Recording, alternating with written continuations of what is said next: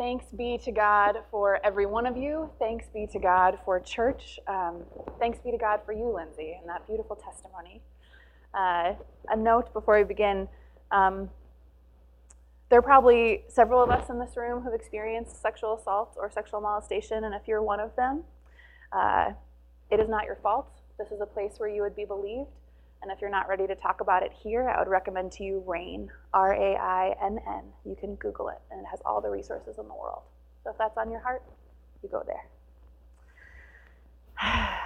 Psalm eighty-eight, guys. This is a pretty sad psalm.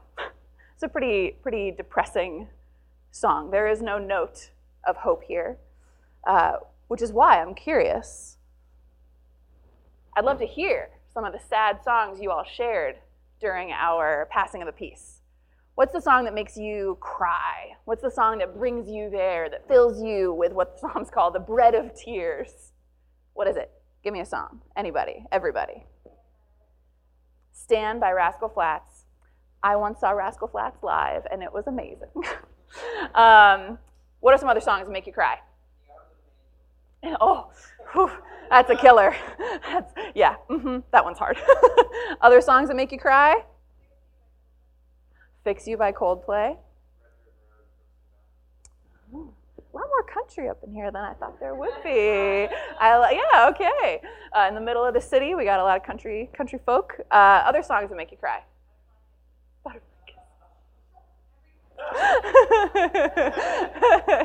Anything else?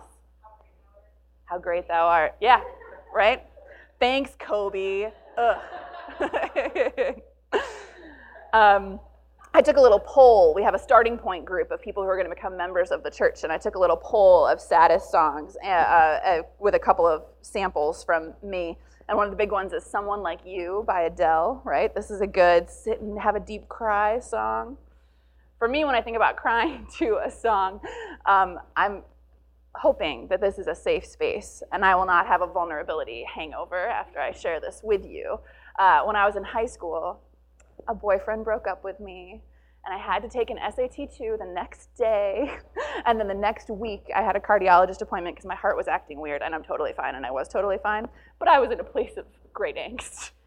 And so on the two-hour drive there, I just played my Mariah Carey number one hits album all the way, and Always Be My Baby over and over and over and over again, and I cried. And I cried. Um, but I kept playing it, right? The song didn't make me cry, and then I was like, oh, pfft, I don't want to cry. Put that away. There was something about the crying that was uh, helpful. There was something about the crying that was cathartic. There was something about going deeper into my sadness rather than trying to push it away that felt good and felt right and felt like the thing to do in that situation. A lot of us have movies or songs that make us cry that we don't avoid but step into because there's something about the tears that helps. I think that's what the psalmist is doing here in Psalm eighty-eight. Heman the Ezraite, it says, is the author of this one.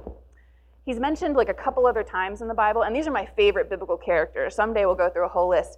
Uh, the like the walk-on characters, right, who like walk through the corner of the screen and then you never see them again, and you wonder what their whole story is, what their whole experience with God is.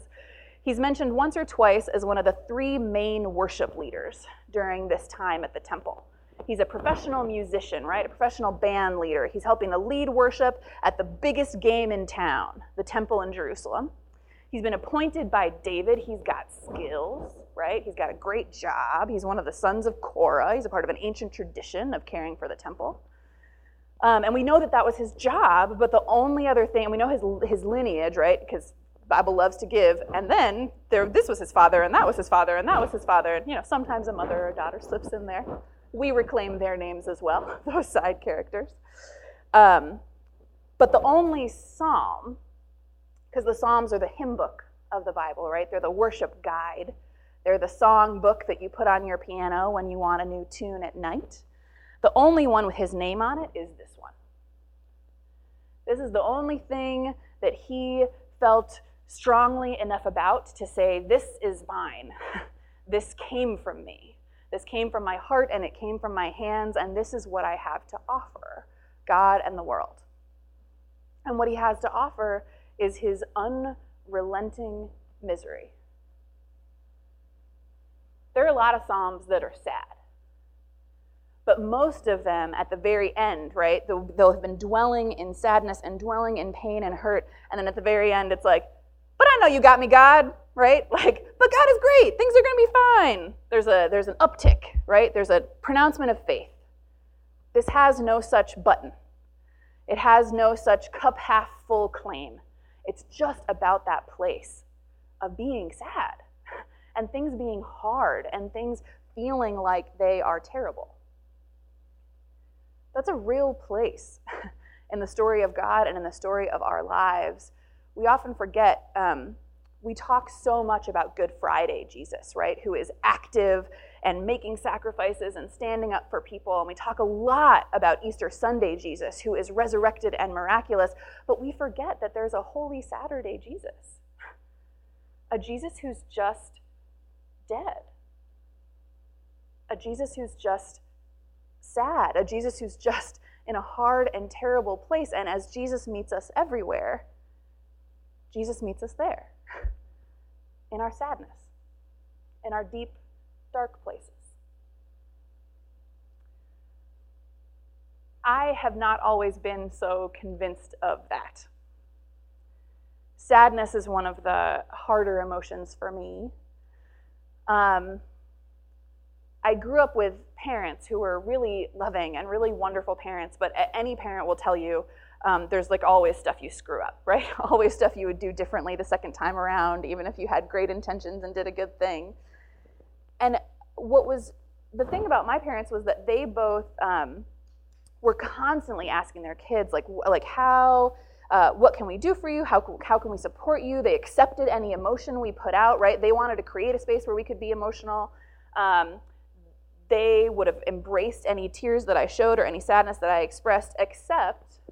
Um, they, I think, were both strong caretaker types. They wanted to take care of the people around them. They didn't want to burden anyone around them, right? They wanted to be able to do it on their own. And so I never saw them get sad, ever really. I mean, I can count on one hand probably the times that I saw one of my parents um, cry or express despair or depression about something. And so despite their words, what I took in was, right, strong people don't get sad. Good people don't get sad. Um, being a person means that you don't get sad so that you don't burden the people around you and everything is okay. So I would resist the sadness inside myself as a, something to be avoided, something to be put away. If I felt sad about something, somebody else always had it worse, right? Um, and so it would be silly for me to be sad about it. If I'm sad about losing my geometry textbook, there are starving children, right? I don't need to be sad, I push it away. Um, If I'm sad about my boyfriend breaking up with me, uh, there's great injustice in the world. I don't need to be sad. I need to push it away. Um, and eventually, uh, I was clinically depressed. And I was like, well, but there are people who have psychotic breaks. Like, your depression is nothing, right? It doesn't, you don't need to address it. You don't need to think about it. Um, the sadness, I was always pushing and pushing and pushing it away because it felt like it would burden other people. And it felt like it would be a sign of weakness in me. That's particular to me, that's particular to my story and my family. But I think our resistance to sadness has become a cultural weight that all of us bear. How many of you know someone who has gone to the hospital or uh, had cancer or lost a job or just been in a crummy place and someone says to them, think positive? Think positive, right? If you dwell on your sadness, it'll invite more. The secret, man, right? If you put out bad vibes, bad vibes will come to you. If you think about the things that make you feel bad, more will happen. Um, we live in a real positivity culture that encourages us to tamp down any sadness we feel, any frustration we feel with the, with the way that the world works. Um, And that says to us, if we only think positively, we will be positive. And I just think that that's a lie. And it's certainly not what our faith is calling us to. There are moments of real hope in this story. There are moments of real joy in this story, but there is also a whole book called Lamentations. There is also a Jesus who says to God, "Why have you forsaken me?" Sadness is a part of the story, and it's a part of our emotional palette, and it's a part of what we are called to. Sadness is hard, but never being sad always ends up being harder. Sadness is hard, but never being sad will always end up being harder. And I might have learned that lesson a little bit earlier uh, if I had been the right age when Inside Out came out. Our movie that we are discussing this sermon series, uh, because it really investigates, like, why is sadness here? I'm going to warn you, it's been out for a couple years, so I'm just going to go ahead and spoil it with the next clip that we're watching. If that is tragic to you, you can cover your ears. But I promise that the whole movie is still worth seeing and still beautiful, even if you know how it ends. So let me set up a little bit of context. In Inside Out, we follow the brain of a eleven-year-old girl named Riley. And her emotions, joy, anger, fear, sadness, and disgust, uh, kind of run her brain, right? The memories that they form, that they are a part of, help to influence her behavior, help to guide what she does, uh, until one day, after having grown up a happy Minnesotan, playing hockey everywhere, joy every day, joy is kind of her dominant emotion, her parents move her to San Francisco, land of kale and unfamiliarity. And she is upset. She's upset, but she keeps on hearing from her parents what a what a hard thing it is they're doing, that they need to be positive. We need to be positive about this move, and then it's going to work out. We have to do it for Dad's job, so it's going to work out. So she keeps on trying to be positive and be positive and be positive. Um, and her emotions start to break down because they can't work. The joy in her mind keeps saying to sadness, like, get out of here, right? Get out of here, sadness. You make everything depressing. You make everything blue. This should be my space. And so with no emotions to call on, um, Riley starts to get numb. the the uh, control board for her, her life starts to go gray. And she decides to run away from her house because nothing matters anymore. And life is too hard. Until this clip. So let's play it and see what happens. Riley needed sadness. We need sadness because sadness is the bat signal. Sadness is the bat signal. It says to our friends and our family and our community, whoever we have made them to be, if our friends and family are a part of the problem, I need you.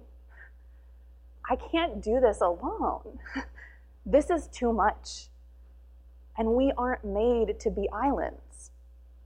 Sadness is the bat signal. Tears are the thing that tell people, I need help. And needing help has never been and never will be something that God or we should be ashamed of. It's a part of what it is to be human. It's a part of what it is to be. Sadness is what reaches out of us and says to other people, you can be sad, we can be sad together. Sometimes the world is hard. We move, or things fall apart, or the world hurts us and rejects us for being simply who we are, and we're sad. And expressing that sadness never means that we're weak, it just means that we need help, as everyone and everything ever has, and we aren't afraid to ask for it. Sadness is the bat signal. Don't keep it out of your life.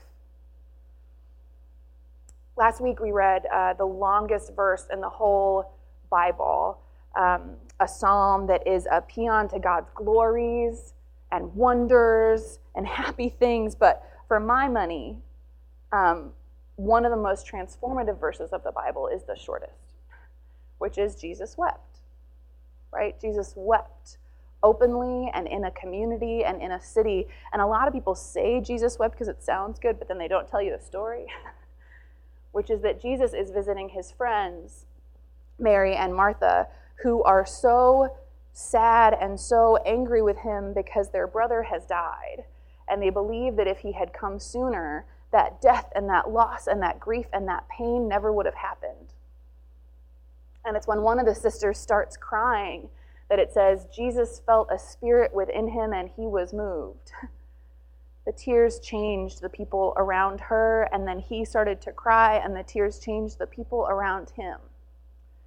And their love knit them together, and their love bound them together. And I think that even before, as he was, Lazarus was resurrected in the body, that's when the resurrection of the community started to happen, when they all cried. When they all cried and weren't afraid of the sadness that life's circumstances had brought them, and they shared it so that they could hold it, not deny it, together. That's what resurrection is, not the making of a sunny, happy, perfect world, but the finding of life in all of the cracks, in all of the brokenness, and all of the pain that all of us will experience. Sadness is hard, but it's much harder to deny that those cracks are there. There's a form of pottery that I love and that I want to share with you. Uh, it's called kintsugi, kintsukuroi, uh, from Japan, and, and it has been around for hundreds and hundreds of years. And the idea is, um, if you use something, it will break. If you use a beautiful thing, a pot or a bowl or a cup, it will break. I've broken more cups than I can count. Um, and some people would say, you either buy a new one or you repair it so that it looks like new, right? It looks like new. How often is that? Have you heard that phrase been used? But in kintsukuroi, we repair things with gold, with something even more beautiful than the original, so that the breaks are the thing you see first. Because the broken parts are the most beautiful parts. The broken parts are where the object has lived and how the story of the object can be seen firsthand. We don't heal the breaks with plaster to hide them away. We heal them with gold and silver to show how strong the seams are, to show how beautiful the brokenness has made us. The repair, the repair is not a return to the original, but the making of our brokenness into something beautiful and resurrected and community. There's a set of plates um, made with this method, and what I love about those plates is not just that they are laced with gold and you can see where they've been broken, but that every single one is different. Every single one is different. When we live out our broken pieces instead of pretending that we're all whole, that's when we're most fully ourselves, most fully exactly the person who life has made us and exactly the person who God created us to be. The broken parts aren't weak. The broken parts aren't anything to be ashamed of. The broken parts are the prettiest, most beautiful parts, because when we cry, when we send out that signal, we ask people to come to us. When they do it, we create something extraordinary together. The love and the care that comes out of pain, the love and the care that comes out of sadness and brokenness is the best kind, is the best kind. And it's a kind that we will never stop needing because we will never stop hurting. But hurt might not be the only thing that we have anymore. The last line of Heman's psalm, of this psalm of pain and disaster, um, Psalm eighty-eight, is, "You have taken from me friend and neighbor. Darkness is my closest friend." We're never going to come to a place in our life where darkness isn't one of our friends. And if you have that goal, you're in for a lot of extra suffering. Darkness is always there. Sadness is always there. It's one of your friends. But I wonder, as Heman sang this before the congregation that he worked for, right? As he sang before the people who thought of him as the expert and the musician and the wonderful exalted one, as he sang his song of woe and song of pain, I just imagine them flooding him afterwards with comfort, surrounding him afterwards with hugs. And then darkness was his friend, but it was no longer his only friend. It had companions, and he had companions for the journey. And if we know God, and if we are church, so do we. Our broken spots are our best spots. Our sadness is our bat signal. And if we go out into the world making friends with it, it will always bring new friends along. For this we give thanks to the God who made us. Amen.